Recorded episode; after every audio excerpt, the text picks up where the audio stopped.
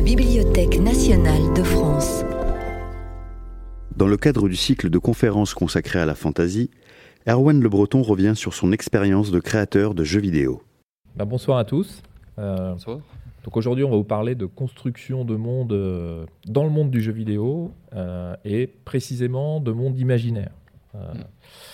Et pour ce faire, on va se, focaliser sur l'entreprise dans laquelle je travaille, qui s'appelle Ubisoft, que vous connaissez peut-être déjà, puisqu'on a nos méthodes à nous, nos outils, nos critères de qualité pour déterminer ce qu'est un monde intéressant et qui va fournir un contexte riche pour nos jeux. Donc c'est tout ça que je vais décliner pendant une petite heure à peu près, euh, avec une conférence, euh, enfin une présentation qui sera interactive puisqu'on va, on va échanger. Je ne vais pas juste euh, vous montrer des, diapositives et parler dessus.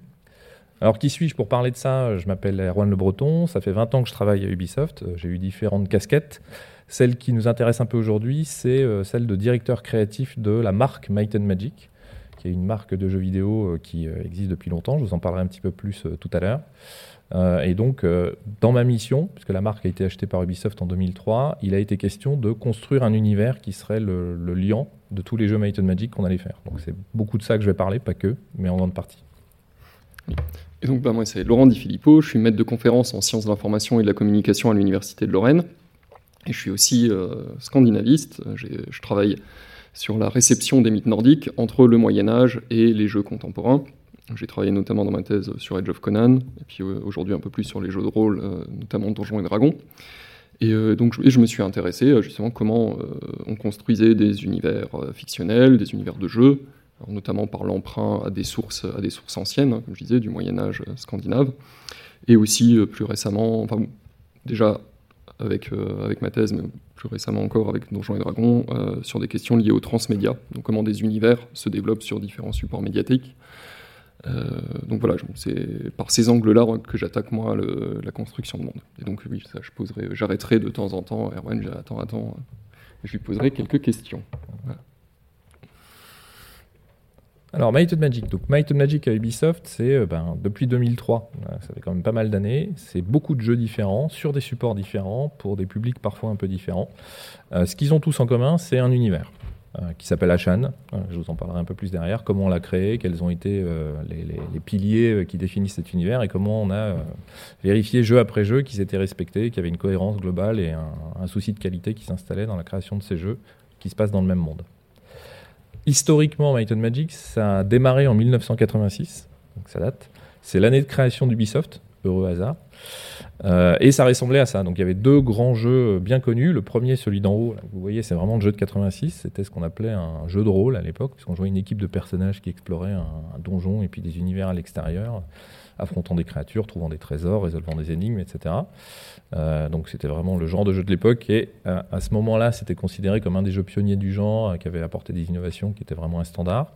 Et celui que vous voyez en dessous c'est une sous-branche de Might and Magic mais qui est très connu des fans qui s'appelle Heroes of Might and Magic et qui est un jeu de stratégie au tour par tour où on joue pour le coup des armées qui s'affrontent sur des espèces d'échiquiers et puis on a des royaumes à gérer, etc., des héros qu'on va envoyer mener des armées euh, sur le champ de bataille. Et ça, c'est un peu plus antérieur. C'est venu à peu près dix ans après le premier jeu Might. Mais c'est vraiment ça que connaissent les joueurs. Et c'est ça qu'a acheté Ubisoft en 2003. Enfin, ça ressemblait déjà plus tellement à ça.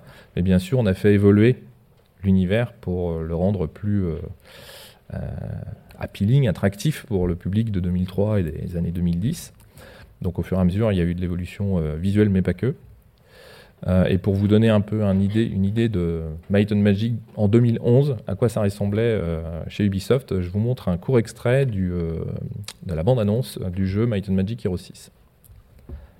Donc première vidéo.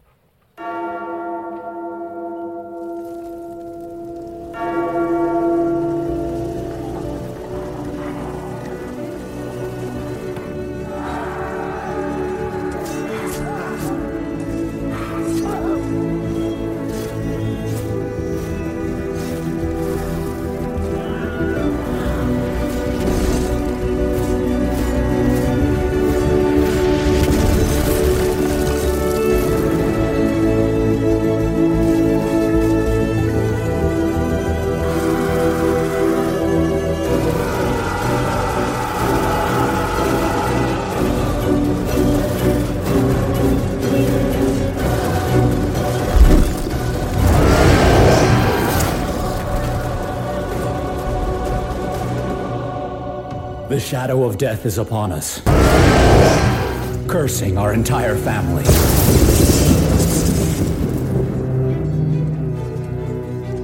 Pitting brother against sister. But our struggle is just a single drop in a chalice of tears and blood. An ancient storm is rising.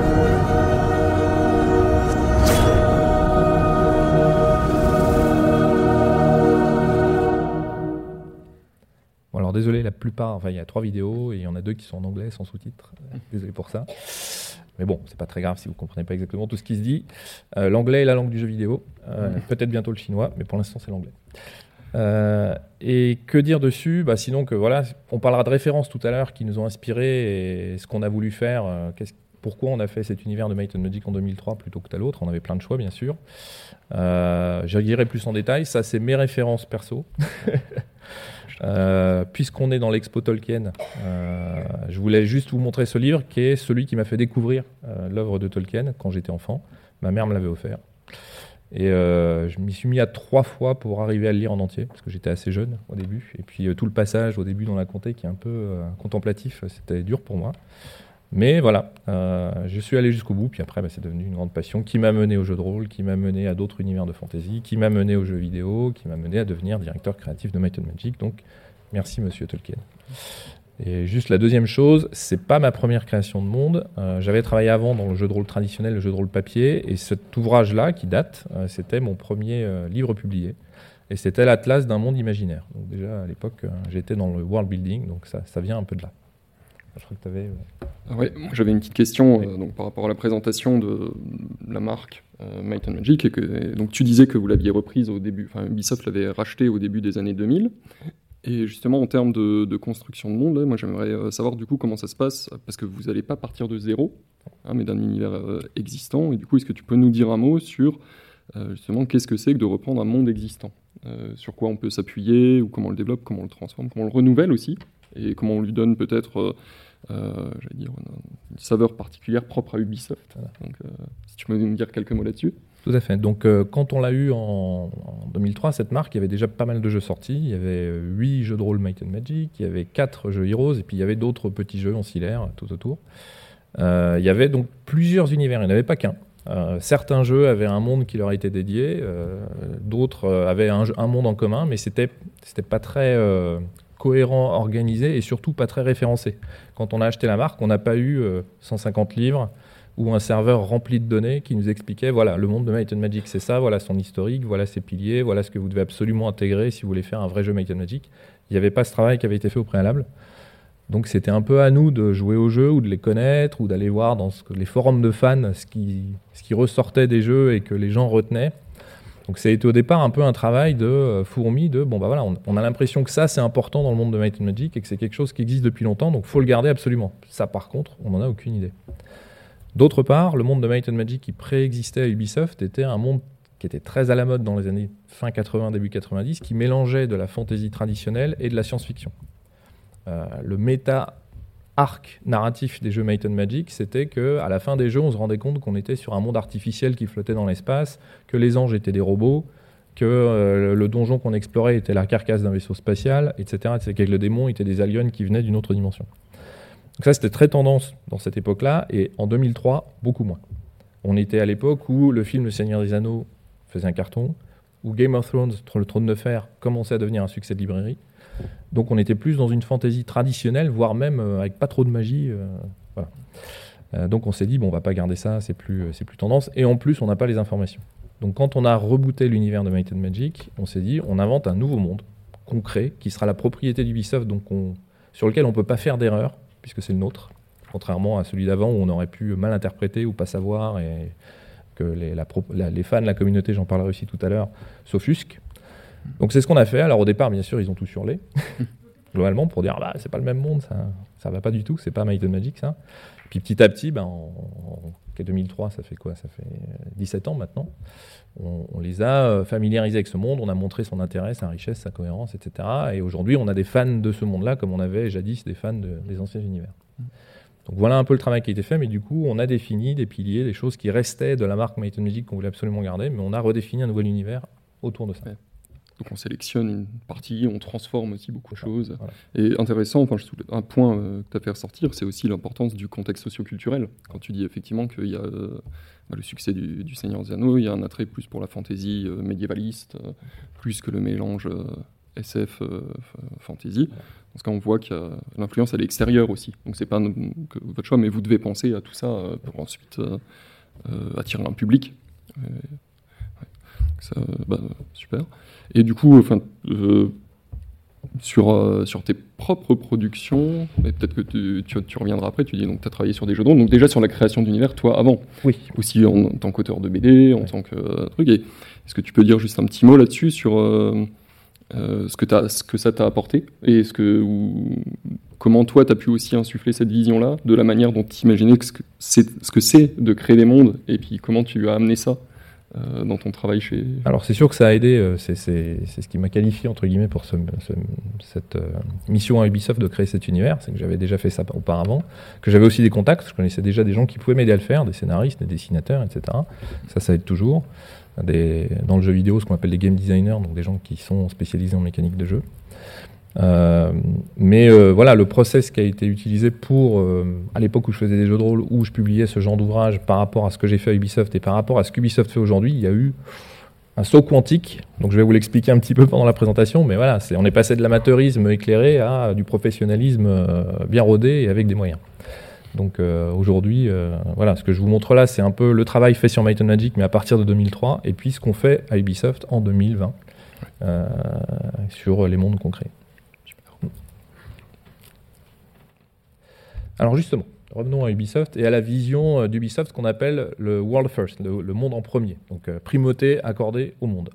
Quand on crée euh, des marques de divertissement à Ubisoft ou des jeux, on pense toujours d'abord le monde. C'est vraiment, ça commence par ça. De ce monde vont découler les systèmes, puisqu'on est dans des jeux, donc il va y avoir des, systèmes qui sont liés à la logique du monde et qui vont se transformer en opportunité de ce qu'on appelle du gameplay, donc des mécaniques de jeu.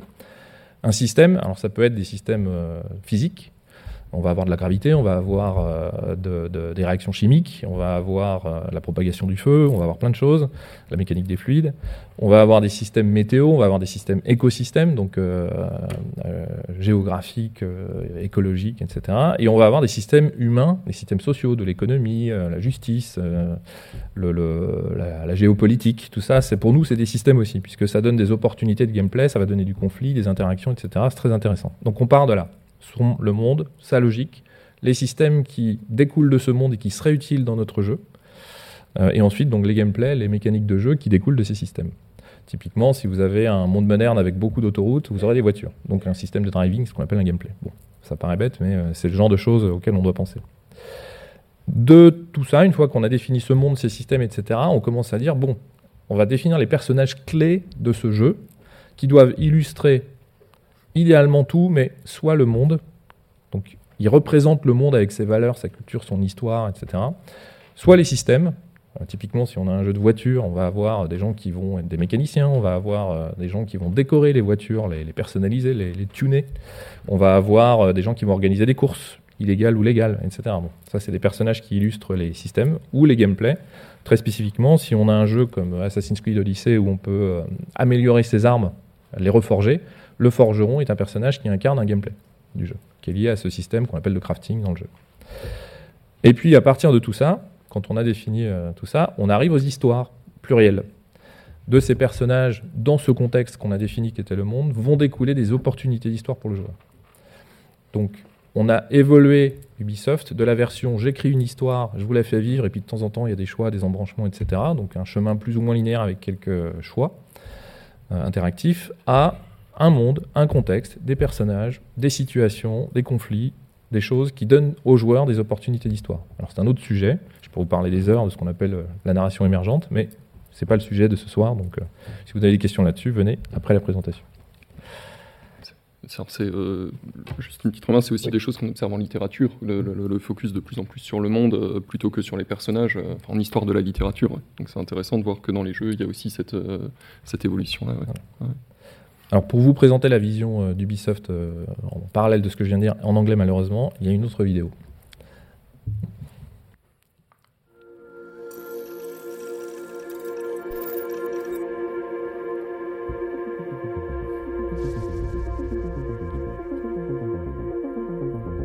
The real world is a complex network of interdependent systems, from the tiniest particle to the largest galaxies. Luckily, in video games, simplification is our friend. At Ubisoft, the world is our hero. It can be a planet, a region, a city. A system can be absolutely anything. As a result, you create the best systems to support your playground. Think of it as clockwork.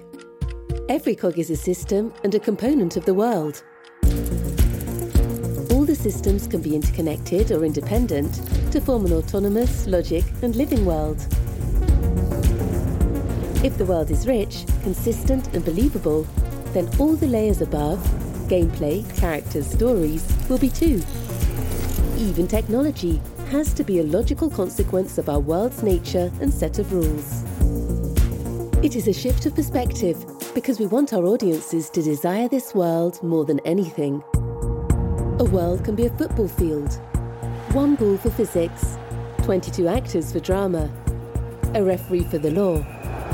Those simple elements provide infinite experiences, infinite unique moments. At Ubisoft, we make many open world games Envision our worlds as the one you live in. Every step you take outside of your home creates a new path. Everything you do, every train you travel with, every radio you listen to becomes a story in itself. As a player, but more than that, as a tourist.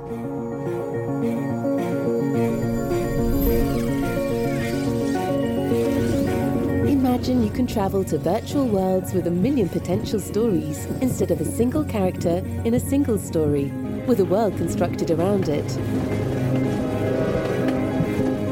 The world is the foundation, it will produce autonomous systems that will interact with each other and create endless unique combinations.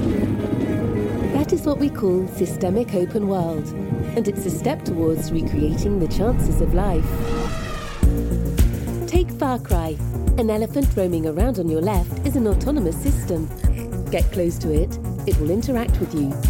Leave it be, it will live its life. Now you see an enemy patrol coming on your right. It is another autonomous system. And these two systems can interact with each other. Learn their rules, then use them to your advantage. What if you draw the elephant towards the enemy and kill them without shooting? Don't forget invisible systems. They help us understand our world through night and day cycles and physics. Imagine a world without a gravity system. All these interactions can happen anytime, anywhere. The player experienced an unexpected, unintentional situation no other player will ever experience the same way This creates emergent experiences. This world and the systems grounded in it allow you to create and live stories we could not predict. Become a tourist in an uncharted territory. If the world is our hero, it presents us with so many new opportunities. In video games today, VR experiences soon, and virtual worlds in the future our worlds will become more than games. They will become invitations to travel.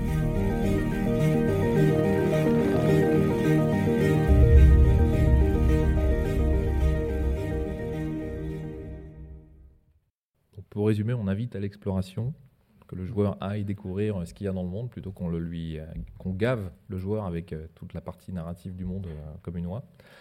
Et euh, ce qu'on ce qu'on considère émergent, c'est l'interaction des systèmes qui peut être euh, avec une composante de hasard ou simplement de logique et de probabilité, etc. Et on inclut dedans les intelligences artificielles, donc les personnages qui sont euh, autonomes dans le monde, qui ont leurs propres objectifs, etc., et leurs comportements, et ainsi de suite.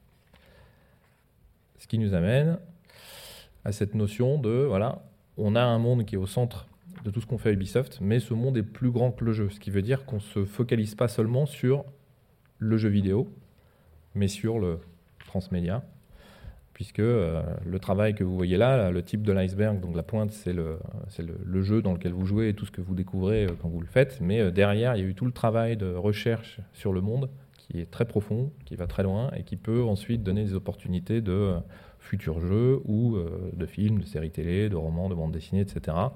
Ce que démontre une marque comme Assassin's Creed, qui existe maintenant depuis 13 ans, et qui a eu voilà, ses jeux, ses bandes dessinées, ses mangas, ses comics, ses romans, son film, ses board games, et ainsi de suite. C'est celle qui sans doute a eu le plus de déploiement transmédia Ubisoft, mais euh, l'objectif c'est qu'on le fasse sur toutes nos marques. Et euh, ça vient du monde, encore une fois, de la richesse du monde. Sur Might and Magic spécifiquement, on n'a pas eu autant de, développement transmédia, c'est pas faute d'avoir poussé. Hein. mais euh, on a eu une bande dessinée, on a eu surtout des jeux, sinon. On a eu un board game, mais qui ne mérite pas vraiment de figurer ici.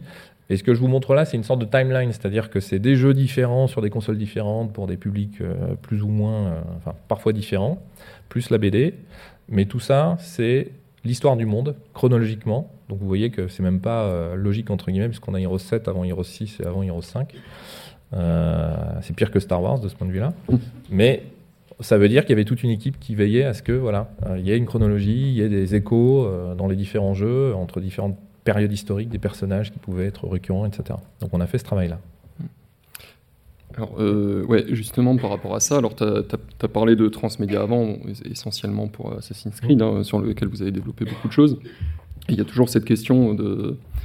Euh, transmédia, on le pense comme une vision d'ensemble hein, d'un monde, particulier, mais après, il y a les instanciations particulières qui font que euh, bah voilà, c'est euh, présenté d'une certaine manière, peut-être parfois sur un certain ton, avec une certaine atmosphère, et ça peut un peu varier. Et comment, du coup, peut-être en prenant l'exemple de Might and Magic, tu peux aussi parler d'Assassin's Creed, c'est comment, comment on gère justement ce, cette difficulté, j'allais dire, en même temps de s'insérer, en même temps de faire de la particularité, ou qui fait qu'une œuvre sera particulière dans son, par rapport à l'ensemble. C'est-à-dire qu'elle s'insère dedans, voilà, il y a une balance à trouver.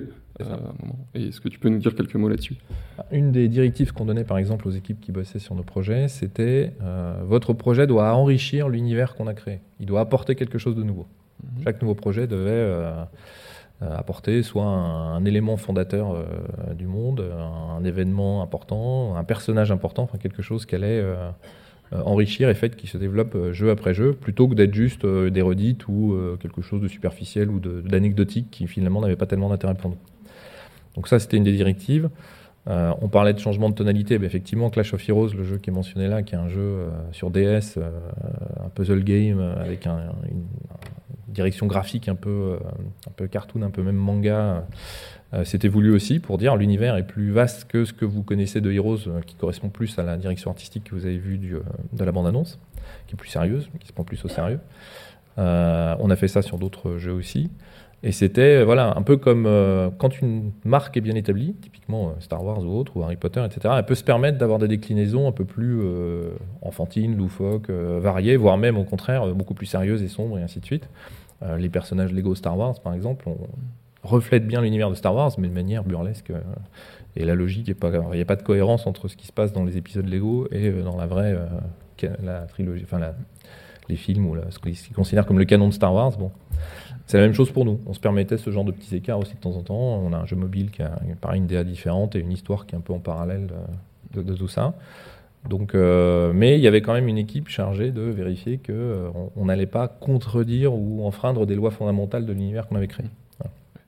Alors, du coup, une petite remarque, c'est euh, donc ce que, ce que tu nous dis le monde est, posé d'abord, hein, tu disais, chez Ubisoft, mais il faut quand même qu'il il, doit rester ouvert de manière à ce que de nouvelles choses s'insèrent. Il doit, il doit pas être totalement euh, défini à un moment, même si on sait qu'il sera euh, instancié dans différents jeux. il faut toujours garder une possibilité de rajouter des choses ou d'aller plus loin ou proposer de nouvelles choses. Ça, c'est intéressant en termes de construction de monde. Ça veut dire aussi penser sur la, la, diachronie ou la temporalité. Ça va avancer, ça va changer au fur et à mesure du temps. Il faut se laisser toujours cette possibilité-là. Voilà. Euh, ce qui est intéressant sur euh, justement cette vision du monde, enfin, vous allez voir dans le détail ce qu'on veut dire par là, et ensuite deux grandes catégories de monde qui répondent un peu aussi à, ta question sur euh, dans quelle mesure on ferme ou on ouvre sur l'évolution du monde.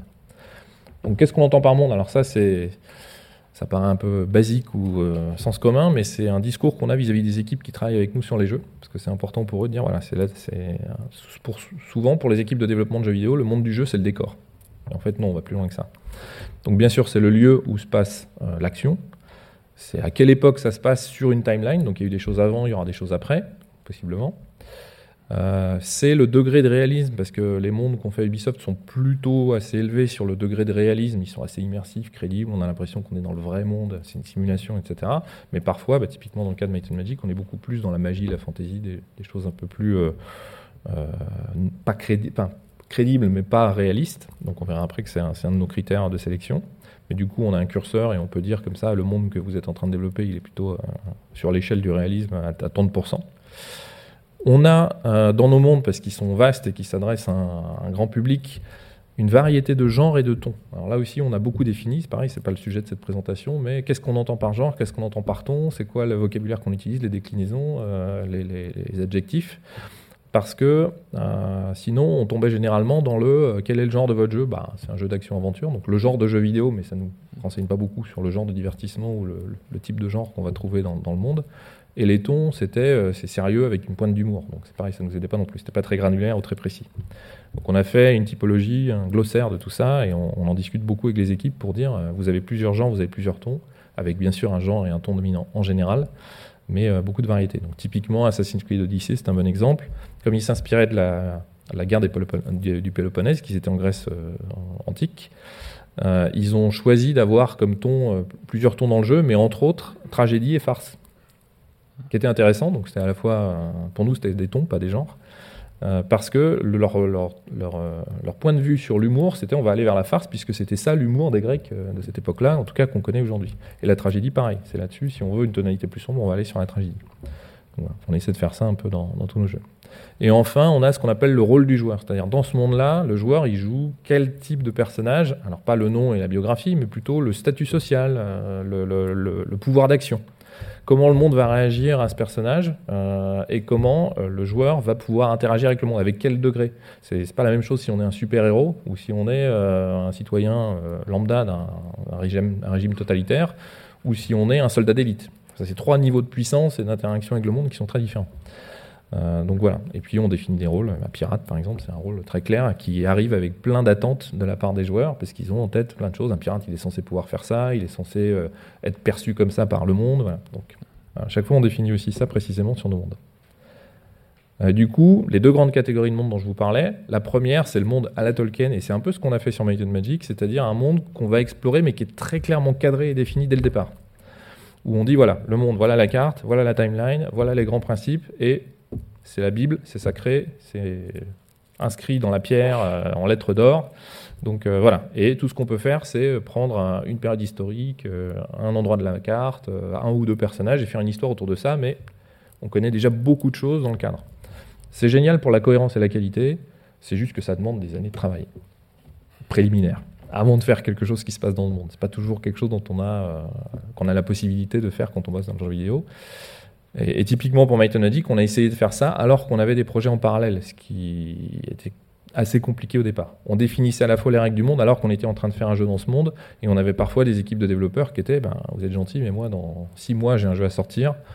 Euh, vos interrogations sur la nature de la magie et la couleur des dragons, euh, c'est trop tard. Quoi. Je m'en fiche, j'avance. Donc il y, a eu- ce genre de, de débat un peu houleux pendant les premières années, puis bon après, euh, voilà, on avait suffisamment de matériel pour pouvoir faire Tolkien et dire non, non, maintenant c'est comme ça. Donc ça, c'est une possibilité euh, qu'on voit beaucoup plus en littérature que dans le jeu vidéo. Et ce qu'on voit beaucoup en comics, en film ou en jeu vidéo ou en série télé, c'est plus ça, c'est un monde en expansion. C'est-à-dire qu'on commence par se focaliser sur euh, un endroit, une série de personnages, mais on sait qu'il y a un monde plus vaste. On peut le décrire vaguement dans les grandes lignes, avoir déjà une idée un peu d'où ça va aller, mais on le bâtit au fur et à mesure. Alors, avantage, c'est génial pour le côté un monde en progression, un monde qui évolue, qui se réadapte euh, un peu euh, aux, aux tendances culturelles quand ça dure des années. Euh, ça laisse beaucoup de créativité et de liberté aux gens qui vont contribuer à ce monde. Par contre, garantir la cohérence et la qualité, c'est un travail de titan. Donc voilà, c'est euh, à chaque fois il y a un plus et un moins. donc on choisit en général dans quel type de monde on va. Et là, c'est intéressant. Aujourd'hui, on est en 2020.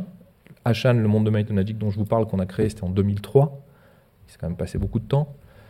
On est maintenant dans des jeux Might and Magic qui sont plutôt développés en Chine sur mobile.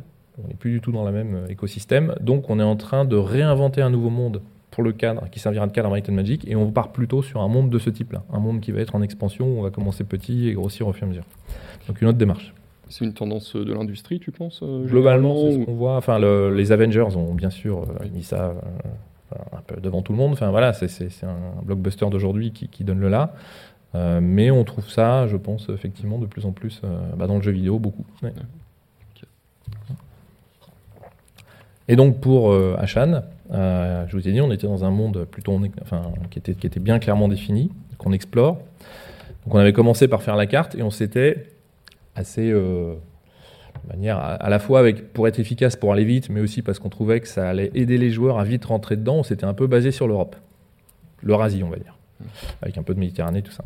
Donc on retrouve assez facilement ces billes. On sait qu'au nord il y a des fjords et des Vikings, je caricature. À l'ouest il va plutôt y avoir des Celtes. euh, voilà. Donc c'était un peu l'idée.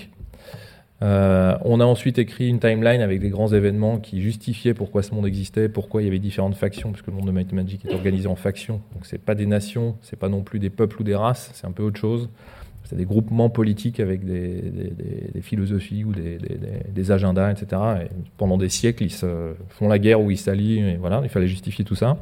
Donc on l'a fait avec euh, un gros livre d'histoire, euh, qui était au départ un tableau Excel, hein, avec des dates et des événements et qui a, qui a donné donc 2000 ans de timeline pour justifier un peu tout ça, avec un âge mythique et puis euh, des âges plus référencés. Euh, on avait une variété de tons et de rôles pour les personnages. euh, on avait des genres différents. On pouvait aller dans l'horreur, on pouvait aller dans l'épique, on pouvait aller dans, l'épopée, on pouvait aller dans la tragédie, on pouvait aller dans la comédie. Enfin bref, on avait plusieurs choses.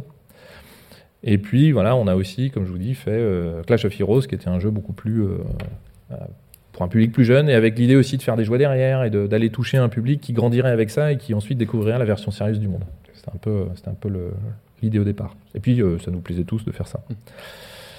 Euh, voilà. Ensuite, j'arrive à une nouvelle section, à moins que tu aies une. Euh, non, vas-y. Je continue. Voilà. Alors du coup, donc ça c'est sur Magic. Maintenant, une fois que ces mondes sont créés, les grands principes, etc. euh, on a des gens euh, à Ubisoft qui travaillent dans ce qu'on appelle une équipe éditoriale et qui évaluent le, euh, le travail fait par les équipes de production, donc incluant le monde. Et comment on évalue les mondes qui sont créés et proposés par les équipes? On a en gros trois grands critères. Euh, il faut que le monde soit attractif, il faut que le monde soit crédible, donc j'ai pas dit réaliste, hein, c'est vraiment deux choses un peu différentes, et il faut qu'il soit cohérent. Donc ça nous donne notre ABC en anglais, c'est très bien. Donc on va commencer par euh, attractif. C'est quoi un monde attractif aux yeux d'Ubisoft? Alors d'abord, je vous ai dit tout à l'heure, on veut offrir des opportunités d'histoire à nos joueurs plutôt que euh, les, diriger sur un sentier tout tracé. Donc c'est un monde qui va inciter à l'exploration, qui va donner envie d'aller voir ce qu'il y a derrière la colline. Pour ça, on- sur Might and Magic, on a développé des biomes, des univers euh, liés aux factions dont je vous parlais tout à l'heure. Donc on avait les cités saintes, on avait euh, l'abysse avec les démons, euh, qui était un plan parallèle, c'était sous terre, mais en même temps c'était dans une espèce de pocket multidimensionnelle, enfin une poche multidimensionnelle. On avait les forêts elfiques avec euh, des arbres qui défient la gravité, donc là on était un petit peu dans un avatar. euh. on avait les, les- les- les territoires des morts vivants qui, avaient vécu l'équivalent d'une explosion nucléaire, donc qui était vitrifié et dans lequel il y avait des cités araignées. Enfin, vous verrez. euh, voilà. Donc on avait fait tout ça, ce qui fait qu'on voyait déjà ça sur la carte. Et quand on se promenait dans le monde, on le voyait aussi. On avait envie de découvrir cette variété, de comprendre pourquoi on en était arrivé là, euh, qui étaient ces gens-là, pourquoi ils vivaient là, qu'est-ce qui s'était passé dans ce royaume, etc. Euh, Alors, oh, oui, vas-y. juste avant que tu sur la- sur la narration, ou peut-être juste sur les images, donc là on a vu des artworks. Ouais, attends, je te remets un- Ouais, Ah bah attends, que- oh, je suis allé trop loin. Ah non, Ah oui, arrière, arrière, Bien. voilà, pouf. Euh, sur, le, sur le style de dessin, là, c'est très épique, c'est très. euh, euh, donc c'est. Voire même euh, celle de la précédente, la forêt des, des elfes, on pourrait presque retrouver des, des traits liés au sublime, hein, avec la grandeur de la nature, euh, face à laquelle les, les- les êtres vivants, enfin les êtres humains sont tout petits, on a des, elfes. Euh, et du coup, que- euh, est-ce que tu. Comment travailler les artistes ou comment. com- quelles consignes ils avaient justement pour, euh, pour proposer des. Alors au début, ben, les premiers artistes qui ont travaillé sur Linéaire, ils avaient zéro visuel. Donc euh, Mhm. voilà qu'on leur donne des, euh, à la fois du texte qui décrivait voilà ce qu'on a en tête et euh, ce qu'on appelle des benchmarks, donc des références qu'on allait prendre à droite à gauche. En disant souvent, ben, on ne veut pas copier quelque chose d'existant, on va plutôt mélanger ça et ça et ça et s'inspirer de ça. Donc je vous montrerai après, il y, a y une section sur les références, Mhm. spécifiquement ce qu'on a fait sur les, la faction des nécromants. Euh, mais donc voilà, c'était un peu comme ça qu'on les guidait. Et du coup, ils faisaient, ben, les artistes travaillent bien quand tu leur dis, euh, vous avez trois jours, euh, noircissez les murs, puis après on, on prend ce qui est cool, ce qui nous plaît et ce qui ressemble à ce qui correspondait au brief. Donc idéalement, on faisait ça quand on avait le temps, l'argent. C'était pas toujours possible. Des fois, c'était un premier jet et euh, c'était plié parce que voilà. Mais euh, là, ce que je vous ai montré là, ça a été fait par des équipes en Chine, justement, qui ont utilisé cette méthode. C'est-à-dire qu'on dit, on, on- on sait les canons de la marque, on sait les principes, on sait les piliers, on a bien compris ce que vous vouliez. Maintenant, on va se lâcher, Mhm. on va proposer des choses, et puis à la fin, on retiendra ce qui, à la fois, respecte ce qu'on a dit et nous surprend parce que ça va au-delà ou ça apporte quelque chose de nouveau. Voilà. C'est un peu comme ça qu'on a travaillé, mais là, c'était, euh, c'était le luxe parce qu'on avait déjà plusieurs jeux de sortie. euh, voilà. Et c'est ce qui a déterminé la marque après, du coup, parce que ensuite, quand on travaillait avec d'autres studios, on leur donnait ça en disant, bah voilà, maintenant la marque c'est ça. Donc, vous pouvez faire quelque chose dans ce genre-là, mais c'est bien établi, ça est devenu canonique. Voilà. Comme un Stormtrooper, il y a 10 000 variations du Stormtrooper de Star Wars, mais il y a un canon euh, clair qu'on retrouve euh, d'une armure à l'autre, d'un Stormtrooper à l'autre. c'est- c'est assez évident. Donc du coup, l'invitation à l'exploration, comme je vous disais, c'est euh, les histoires qu'on propose aux joueurs, c'est à la carte, c'est un menu à la carte. Il y en a plein. Elles sont liées en général au personnage, au lieu, euh, au contexte, hein, qui peut évoluer d'ailleurs si le monde est dynamique. Et euh, on a la map monde et on dit tiens, aujourd'hui je vais aller là, je vais faire ça. Et normalement, on peut proposer aux joueurs une façon de comprendre ce qu'il doit attendre. Parfois c'est la surprise, parfois c'est ah bah là, moi j'ai envie aujourd'hui justement de vivre un moment de farce ou de tragédie, donc je sais que je vais plutôt le trouver ici ou avec tel personnage, c'est plutôt là que je vais aller. Donc on fait ça. Et on s'inspire euh, depuis euh, la sortie de ce jeu qui s'appelle euh, Zelda Breath of the Wild, un jeu qui est sorti sur Switch, qui justement est très fort là-dessus, sur l'invitation à l'aventure, l'invitation à, jouer avec les différents systèmes du jeu, à, découvrir ce monde et ses règles. Et il y a ce côté, on voit toujours ce qu'il y a derrière la colline, de l'autre côté du chemin, de l'autre côté du lac, et ça nous donne sans arrêt l'envie d'aller plus loin, de voir, d'explorer, mais à notre rythme. Et mine de rien, on est guidé par euh, l'environnement plutôt que par euh, une liste euh, de, corvées à faire, ce qu'on appelle une quest list ou une mission list dans les jeux vidéo, où c'est je dois faire ça, et après je dois faire ça, et après je dois faire ça. Donc là, on se crée sa propre histoire au fur et à mesure, par contre, dans un monde qui lui est bien écrit, autoré, et ainsi de suite. Alors qu'est-ce que c'est l'appel de l'aventure pour Ubisoft? Parce que ça, ça peut signifier plein de choses. Ça a été défini par notre directeur éditorial lors d'un meeting que, que j'avais avec lui par ça. C'est-à-dire, c'est l'aventure, c'est j'anticipe, je sais qu'il va se passer quelque chose. Alors dans les jeux Zelda, si vous connaissez, quand on casse un pot, il se passe quelque chose. Alors qu'est-ce qui va se passer si je casse un pot? Surprise. Bah, parfois, rien. Bon, ok. Émotion, zéro. Un peu de déception, voilà. Parfois, ouais, j'ai trouvé plein de trucs géniaux, enfin, géniaux dans le, dans le pot, euh, joie, donc allégresse. Et parfois, il peut y avoir un monstre caché dans le pot, donc il y a un danger quand même à faire ça. C'est pas gratuit. Donc l'aventure, c'est ça, c'est toujours ce mélange de j'ai envie d'aller voir ce qui est un peu plus loin, j'ai très envie que ça me procure du plaisir et que ce soit euh, quelque chose d'incroyable, mais en même temps, il y a de l'appréhension parce que forcément, il y a du danger ou en tout cas un risque de danger. Il faut que les deux se balancent et s'équilibrent euh, en permanence. Et qu'il y ait une notion donc d'aléatoire ou en tout cas d'incertitude. Donc l'appel de l'aventure pour nous, c'est ça. Ce qui fait qu'à chaque fois, on, on revient vers ça quand on, quand on en parle. Et pour euh, renforcer cet aspect euh, appel de l'aventure, dans les jeux qu'on faisait il y a quelques années, euh, quand on arrivait dans une nouvelle zone, tout d'un coup, elle s'illuminait, il y avait plein d'icônes sur la carte, voilà les, centres d'intérêt, voilà ce qu'on peut faire. En gros, c'est Google Maps, il y a un resto là, il y a un métro ici, là c'est un monument, tout le monde y va, bon bref. Et donc, qu'est-ce que faisaient les joueurs? Bah, Ils cochaient les cases. Ils avaient l'impression un peu de dire, ah, je veux 100% de finition du jeu, donc je fais tout. Mais sans plaisir. En fait, parce que j'ai juste ma liste et je la coche au fur et à mesure. Bon, on s'est dit, ah, on est allé trop loin là. C'est certes, ça aide le joueur parce que il n'est pas perdu, il sait ce qu'il doit faire euh, ensuite, mais c'est trop. On le prend par la main, c'est un peu euh, voilà. Donc on est revenu à non non, faut garder des zones de mystère, faut qu'il y ait des choses que le joueur découvre par lui-même et dont on ne parle pas. On ne parle pas de ça en communication, on va pas faire un trailer qui va spoiler euh, ce qu'il y a dans le jeu, euh, qui a fait qu'il y a un dragon à cet endroit-là. Le joueur va le découvrir et ensuite, bien sûr, ça va être viral, il va le mettre sur YouTube, il va en parler à tout le monde, d'accord. Ça, va durer euh, deux jours, mais et encore. Mais au moins, voilà, c'est là et c'est ce qu'on essaie de faire de plus en plus. De, vraiment laisser le joueur être, se prendre par la main lui-même. Donc, l'image que j'utilise souvent quand je parle de ça, c'est imaginez que vous faites traverser la rue un petit enfant. Euh, la solution numéro un, qu'est-ce qu'on faisait avant Ubisoft? Vous le prenez par la main, vous attendez que le feu soit vert, vous traversez avec lui. Bon, voilà, donc il a rien appris entre guillemets. Par contre, il est safe. La solution numéro 2, c'est euh, vous êtes avec votre smartphone, vous parlez avec quelqu'un, vous laissez l'enfant euh, traverser tout seul euh, sans le briefer, sans, sans vraiment le surveiller. C'est ce que font certains jeux un peu indépendants. certains joueurs aiment ça, c'est brutal, c'est dangereux, mais c'est débrouille-toi, je te jette dans l'eau et vas-y. Et à Ubisoft, on essaie de faire la formule entre deux, c'est-à-dire euh, je pose ma main sur ton épaule, je t'explique euh, ce que c'est le petit bonhomme vert, le petit bonhomme rouge, euh, que les voitures c'est dangereux, que là il y a un passage clouté, et ensuite vas-y, je te regarde, mais t'es tout seul. C'est un peu ça qu'on essaie de faire. Apprendre l'autonomie de nos joueurs dans nos jeux. Donc voilà.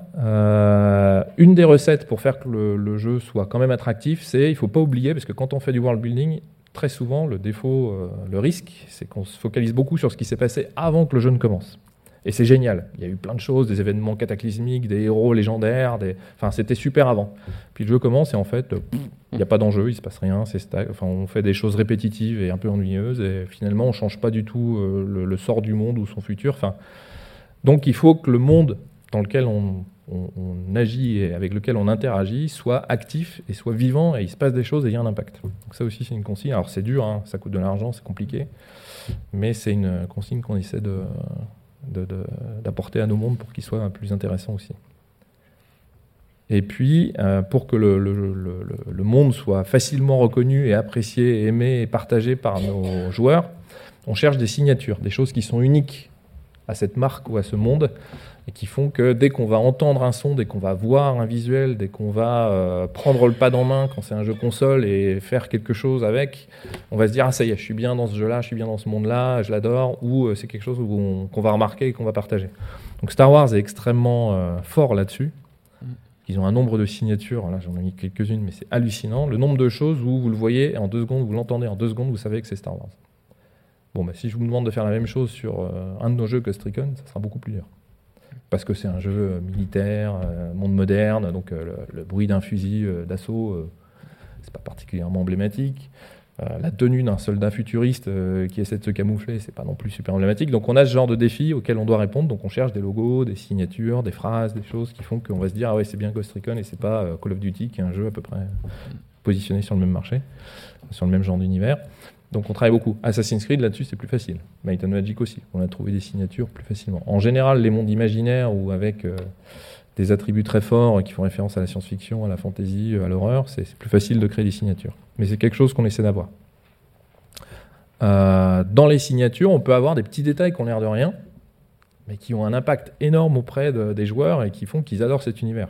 Donc typiquement les bonbons dans Harry Potter, vous les enlevez de- des livres et des films, ça change rien à l'histoire, aux enjeux, etc. Par contre, euh, qu'est-ce que vous perdez en termes de sex appeal pour euh, tous les gens qui ont adoré ces- cet univers quoi. Bon, voilà. Donc on- on- parfois on se focalise sur des petits détails mais qui comptent. Voilà pour le monde euh, attractif. Alors toutes les questions que vous pouvez avoir, hein, à la fin on gardera du temps pour ça. 20 donc- minutes d'échange. voilà, c'est ça. Ensuite, voilà, les mondes crédibles. Alors, qu'est-ce qu'on veut dire par là? Alors voilà, on veut éviter ça. Hmm. Donc, la vision du monde que peuvent avoir des gens qui n'ont pas vraiment creusé le sujet, qui manifestent un intérêt un peu, un peu mou et qui se contentent d'aller dans des stéréotypes, des clichés ou des choses qu'ils connaissent, euh, qu'ils pensent connaître. Donc, pour ce faire, on a des chercheurs. Alors, ils sont là, au premier rang. Merci les chercheurs d'Ubisoft, historiens, sociologues, euh, euh, intégrés dans les équipes ou travaillant avec moi au siège pour euh, aider les équipes à avoir justement ce travail qui est fait sur l'univers. C'est des Indiana Jones, c'est-à-dire qu'ils sont à la fois académiciens et experts dans leur domaine et ils vont mouiller leur cuir sur le terrain pour rencontrer les gens, pour sortir des sentiers battus que, que suivent les touristes et pour découvrir les univers qui vont nous servir d'inspiration. Donc je crois que je vous montre, non c'est un peu après la vidéo, mais ils ont un outil dans lequel ils, ils, font, euh, ils partagent tout ça. Euh, et c'est cet outil qu'on appelle le WTF, parce qu'à Ubisoft, on aime bien euh, les petits jeux de mots marrants. World Texture Facility. Il y en a un autre qui s'appelle World Mapping Facility. la vidéo présentera les deux, donc qui s'occupe plus des cartes, donc à la fois l'histoire et la géographie, on va dire. Ça, c'est un peu les achievements, donc c'est tout ce qu'ils ont fait depuis que cet outil existe. Euh, 8 ans de travail pour vraiment réalisé, c'est un outil en ligne, hein. c'est de l'intranet, tout le monde a accès à ça, Ubisoft.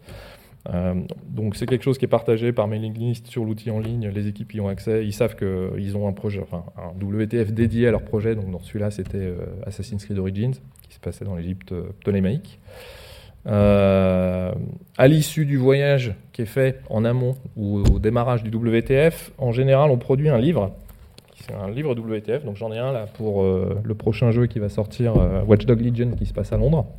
Donc pareil, si vous venez me voir à la fin, je peux vous montrer un peu euh, comment c'est fait. Mais en gros, ça reprend des choses qu'on va trouver là, mais c'est en version physique et l'équipe repart avec, ils peuvent le consulter. Euh. On les archive et ainsi de suite.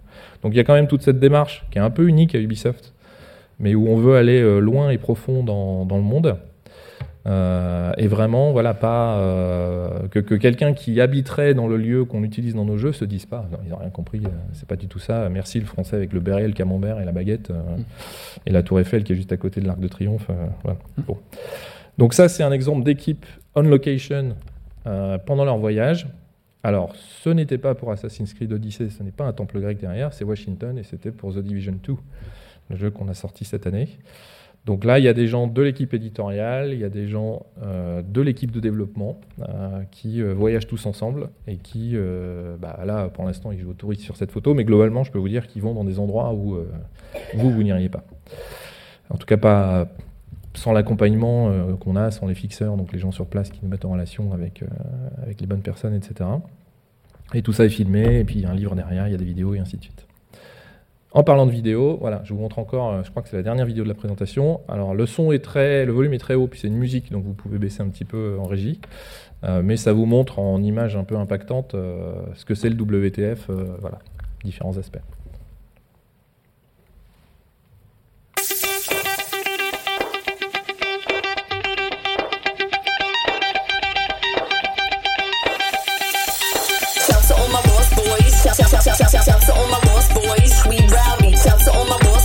myself, self, self, self, self, self, so on my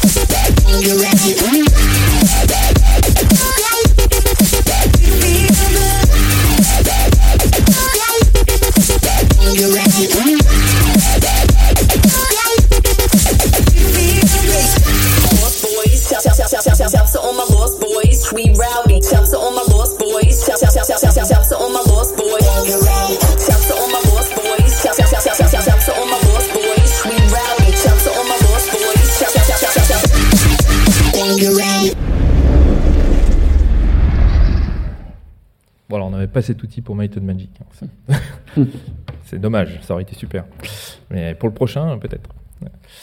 Ça, vous l'avez développé en interne donc à, Ubisoft, euh, donc depuis 8 ans. Depuis 8 ans.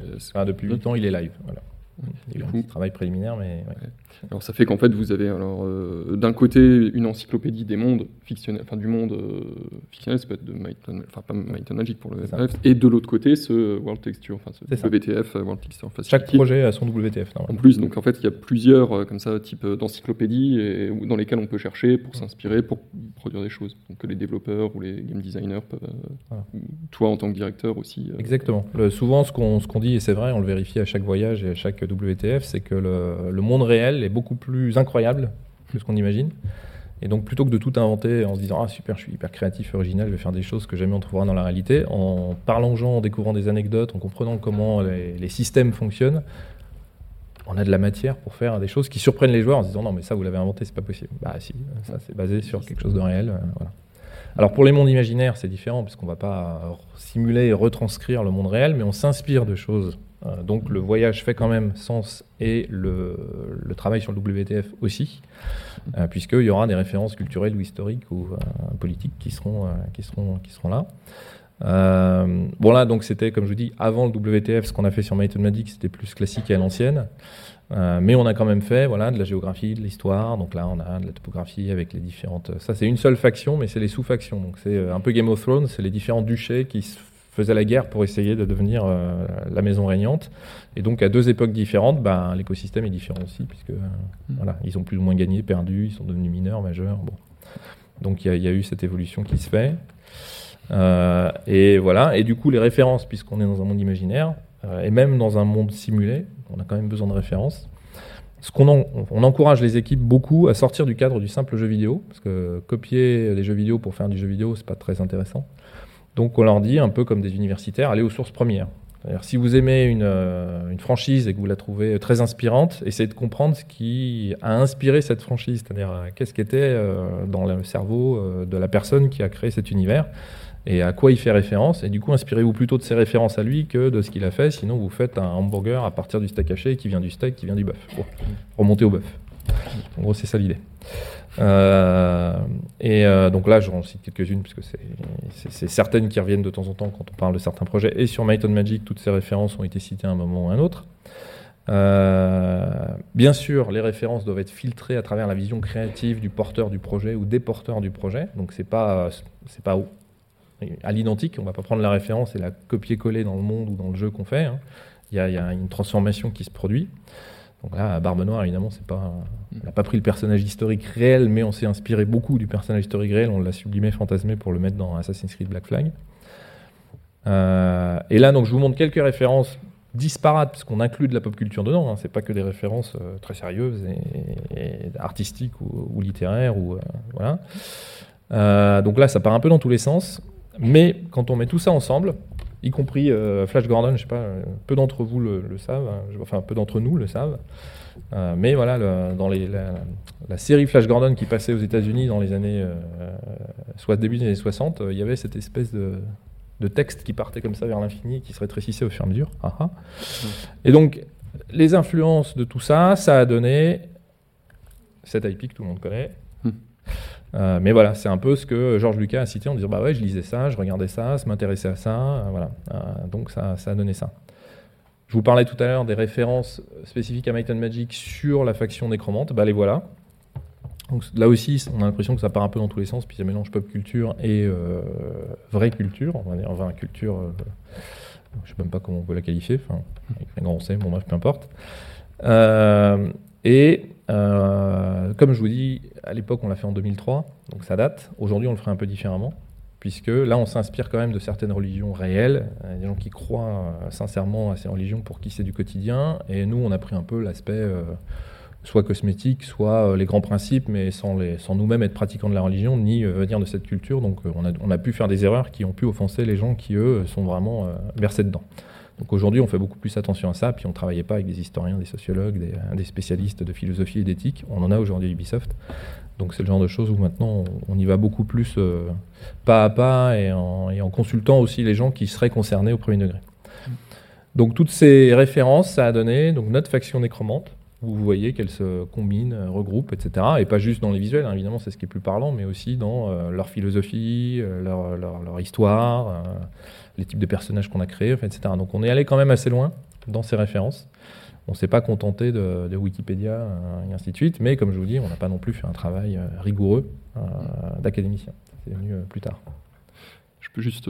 oui ouais, quelques remarques en fait par rapport à tout ce que tu as dit là, parce que sur les sources, en plus, moi, c'est un peu aussi les choses sur, lesquelles je travaille, donc ça, à chaque fois, ça, ça me donne envie de parler.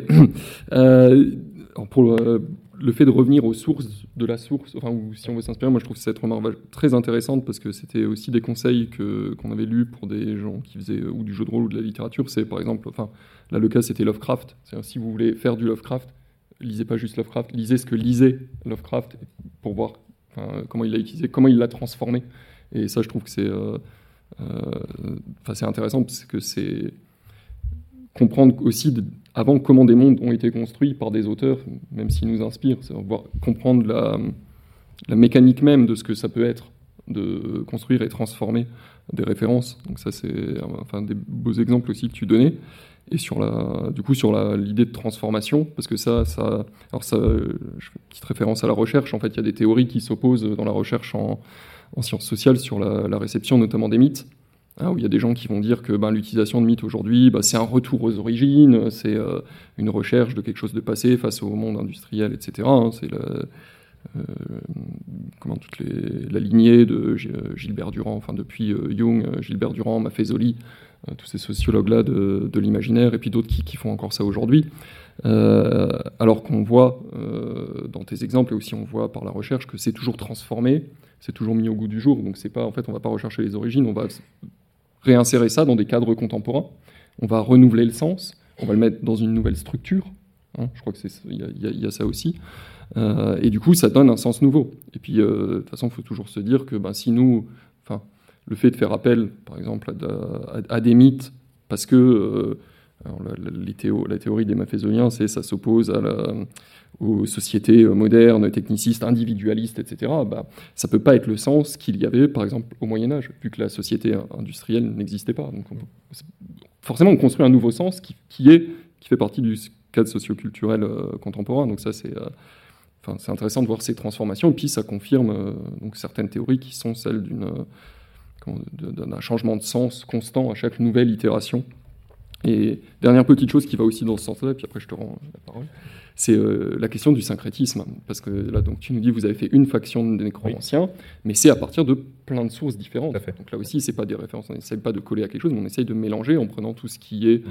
intéressant et euh, de, créer là aussi quelque chose de nouveau, mais à partir de plein de sources. Et ça, c'est pour les recherches même en littérature, c'est intéressant parce que des fois, on va, on va chercher, tiens, quelle est la source qui a inspiré telle chose, mais en fait, il y en a toujours plein et moi, j'ai vu enfin, le travail sur Ward, Conan, en fait, quand on commence à, à creuser un peu, ben, en fait, il n'y a pas une source qui explique le sens qu'on peut trouver dans une œuvre, mais en fait, il y, en a, y en a tout un tas. Et il faut, faut, comprendre les, les combinaisons. Voilà. Là, effectivement, euh, de manière évidente, les gens disaient ah oui, c'est l'Égypte et la Mésopotamie, et puis. Euh, on disait, mais non, mais en fait, le fondement de cette faction, c'est le bouddhisme morbide. ah bon? Bref. Mais ça, il faut l'expliquer, c'est plus. Euh, voilà. Euh, un autre moyen de rendre le monde cohérent, c'est qu'il soit proche du monde qu'on connaît nous. Mmh. Euh, et là aussi, ça a été une évolution dans le divertissement de manière générale, donc littérature, film, ciné, jeux vidéo, pas que nous. On a bougé du manichéisme où il y avait les méchants, les gentils, le bien, le mal, la lumière, les ténèbres, etc., à quelque chose de beaucoup plus nuancé. Et ça, c'était déjà un des piliers de Might and Magic quand on a récupéré la marque en, en 2003, oui ils avaient déjà ce côté, ah, moralement, euh, c'est pas comme euh, ce qu'on connaissait de Tolkien, où on disait, bon, bah voilà, il y a les méchants, ils sont là, et les gentils, ils sont là. Euh, géographiquement, c'est séparé, visuellement, ça se voit aussi. Bon. Euh, là, c'était plus, c'était plus flou, plus gris, et ça nous plaisait, donc on l'a gardé comme un des piliers euh, de la marque. Puis ça correspondait aussi à ce qui se passait en 2003, euh, dans la fantasy en tout cas. Mmh. Et, et aujourd'hui, clairement, si vous regardez les séries télé, quelles qu'elles soient, vous verrez que y a, les bonnes entre guillemets sont toujours sur les nuances de gris. Et c'est difficile de dire qui est qui est le, le, mauvais personnage, qui est le bon personnage. donc voilà, donc on a gardé ça, et dans nos mondes, c'est quelque chose qu'on pousse aussi beaucoup où on essaie de pas donner de jugement de valeur en disant bah voilà, tu es le gentil, tu vas affronter les méchants, euh, et les méchants ils ont tel principe ou tel dogme ou tel agenda, et puis euh, toi forcément tu t'opposes. Euh, donc on veut des univers et des mondes où on ne juge pas, où on essaye de, garder une espèce de, de, où on va poser des questions avec parfois des répercussions éthiques, mais où on va laisser le joueur trouver sa propre réponse et proposer des personnages ou des factions dans les mondes qui ont chacun leur réponse à la question posée. Donc typiquement, si on en prend une sur la justice, euh, est-ce que si j'enfreins la loi, je peux considérer que je rends justice Quand même? Si mon idéal c'est la justice et que je dis bah, la loi c'est pas la justice, c'est pas exactement la même chose, je suis obligé d'enfreindre la loi pour rendre la justice. Ah, si vous posez la question à des juges, à des gens qui sont spécialisés dans l'éthique aujourd'hui, à des gens dans la rue, euh, vous allez avoir des tonnes de réponses différentes. Et qui a raison, qui a tort? C'est un débat perpétuel. Donc, euh, dans ce jeu, voilà, on pourrait poser cette question en disant, bah voilà, il y a la loi, il y a la justice, ces deux concepts qui ont l'air de se marier, mais qui en fait peuvent être séparés. Est-ce qu'on, au lieu de porter un jugement sur euh, bah, mauvaise réponse, bonne réponse, on va plutôt dire, ok, tu fais un choix, bah, tu vas vivre avec les conséquences de ton choix qui est logique avec les systèmes et les valeurs du monde. Évidemment, dans un monde euh, qui a une dictature totalitaire dystopienne, les valeurs ne seront pas les mêmes que dans un monde qui ressemble plus au nôtre, à la France d'aujourd'hui, etc. Donc on a, on a à chaque fois ce, débat. Alors c'est des débats complexes euh, et euh, récurrents et, je dis pas qu'on délivre à chaque fois euh, exactement la bonne formule, mais, c'est au cœur de nos préoccupations. C'est vraiment, quand on construit les mondes, à chaque fois, ça, arrive sur la table.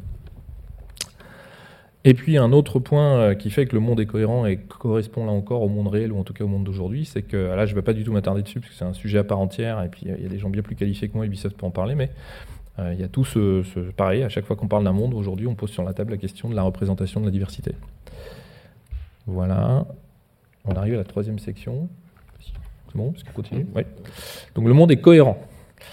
Alors, je vous ai parlé de la logique du monde, et puis du. Donc, ça, j'ai déjà un peu abordé le sujet, euh, les différents systèmes qui sont basés sur la physique, la nature, et aussi donc l'humain. Euh, donc, sans lire tout ça, l'idée de tous ces systèmes, c'est qu'ils vont interagir les uns avec les autres pour créer du conflit, et que de ce conflit va naître l'émergence. Donc, ça, je l'avais déjà un peu présenté au début. Pour aider les équipes à trouver les systèmes et à les mettre en place, on a développé un outil qu'on appelle le World Building Toolkit, WBT, bon lui il n'y a pas d'acronyme. hein. Euh, et c'est un outil à la fois physique, donc là vous voyez la version physique de l'outil avec des plaques semi-transparentes qu'on superpose qui correspondent à différentes couches. Il existe aussi en version euh, numérique bien sûr. hein. Et les différentes couches correspondent à ces quatre grands principes. Donc la nature, les humains, la temporalité, puisque le monde a un passé, un présent, un futur, euh, et les forces euh, en œuvre, qui peut être la physique et ainsi de suite, mais pas que.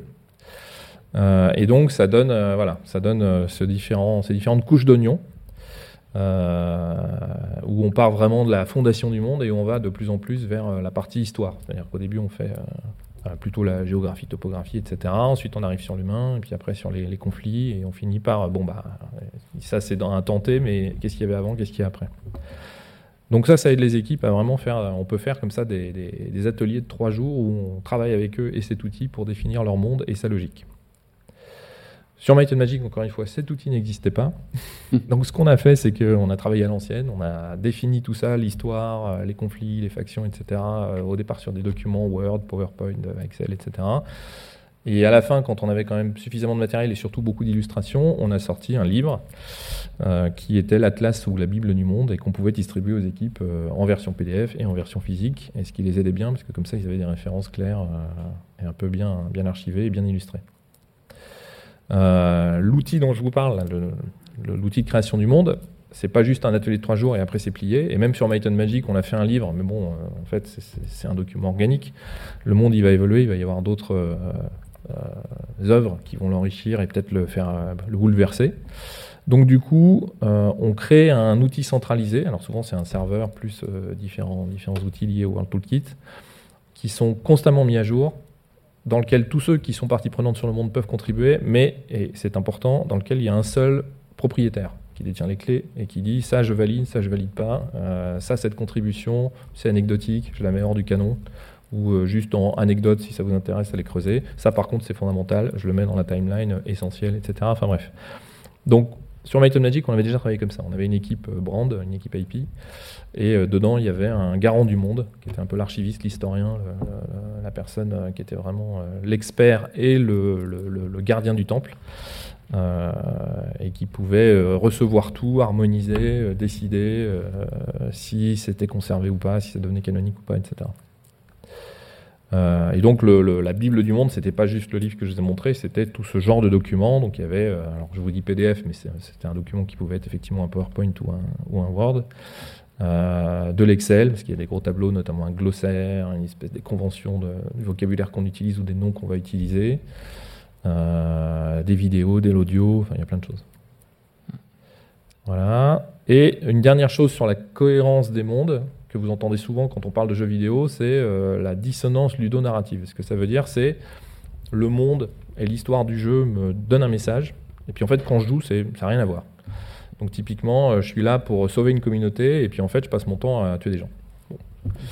Euh, ah, c'est pas vraiment, il n'y a, a pas de cohérence réelle. Bon, donc on fait attention à ça de plus en plus et on essaie de dire, bah voilà, une fois qu'on a posé notre monde, sa logique, le rôle du joueur et euh, quel est son objectif dans ce monde et, laisser au joueur la possibilité de choisir aussi ses valeurs ou ses objectifs euh, de plus en plus, que ce soit cohérent, que le monde réagisse de, manière cohérente à ce que le joueur fait et qu'il n'y ait pas une dissonance entre ce qu'on lui dit, euh, ce qu'il est censé être et puis euh, ce qui va être raconté dans l'histoire ou ce que le monde va afficher et puis ce qu'il fait au quotidien.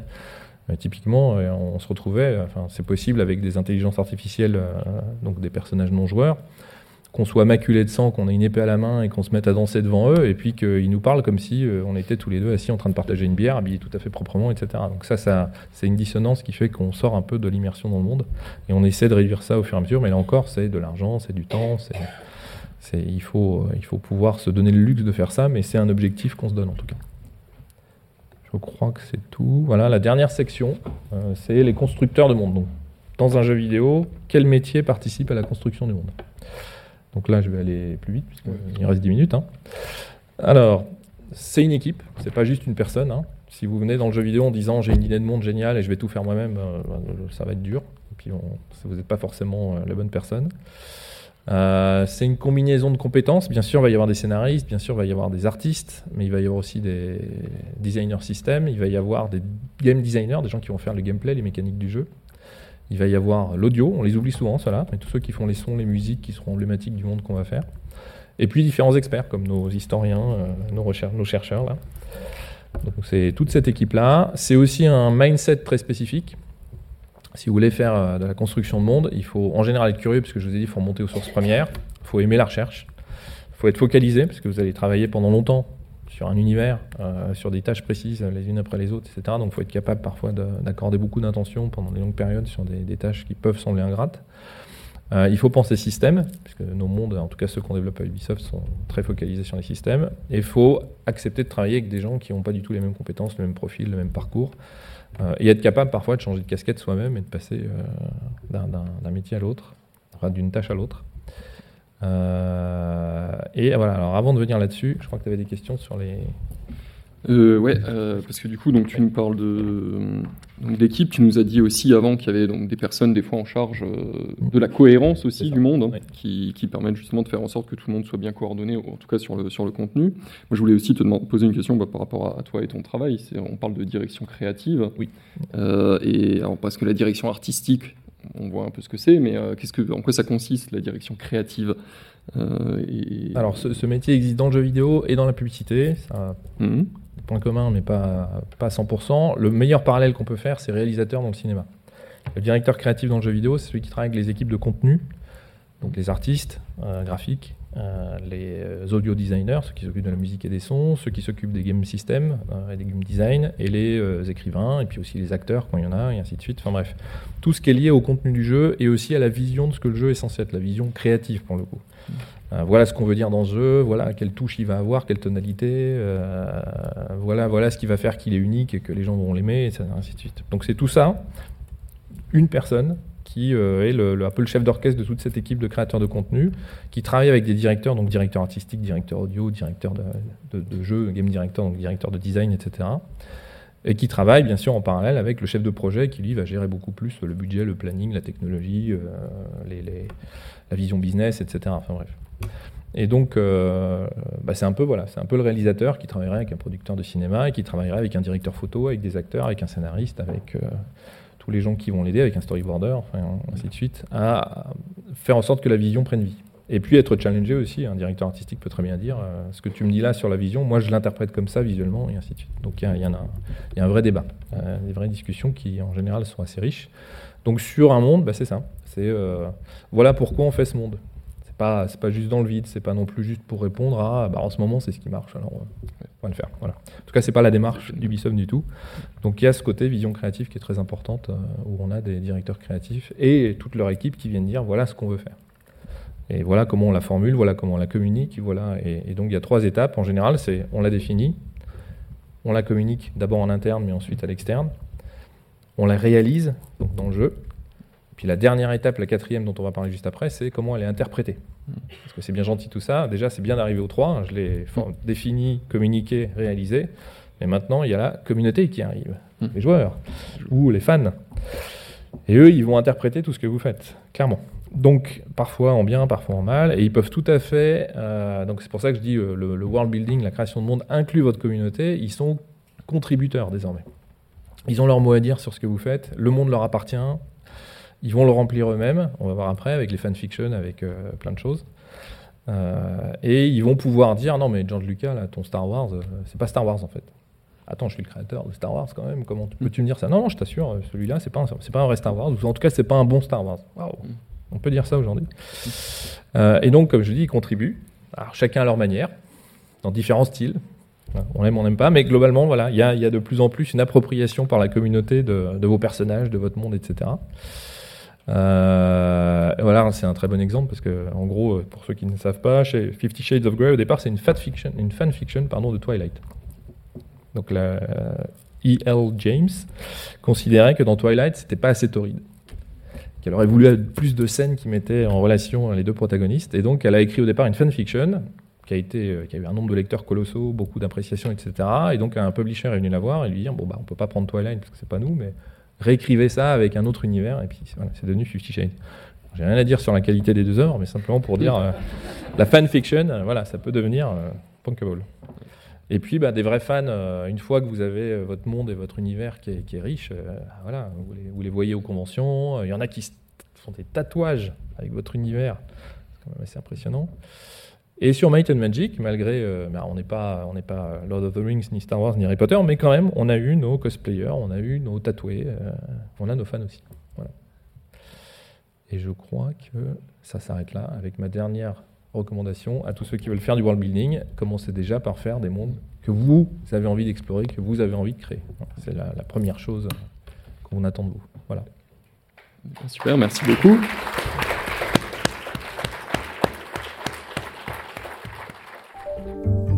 Venez d'écouter un podcast de la Bibliothèque nationale de France. Retrouvez les conférences, rencontres et créations de la BNF sur toutes les plateformes de podcast ainsi que sur le site bnf.fr.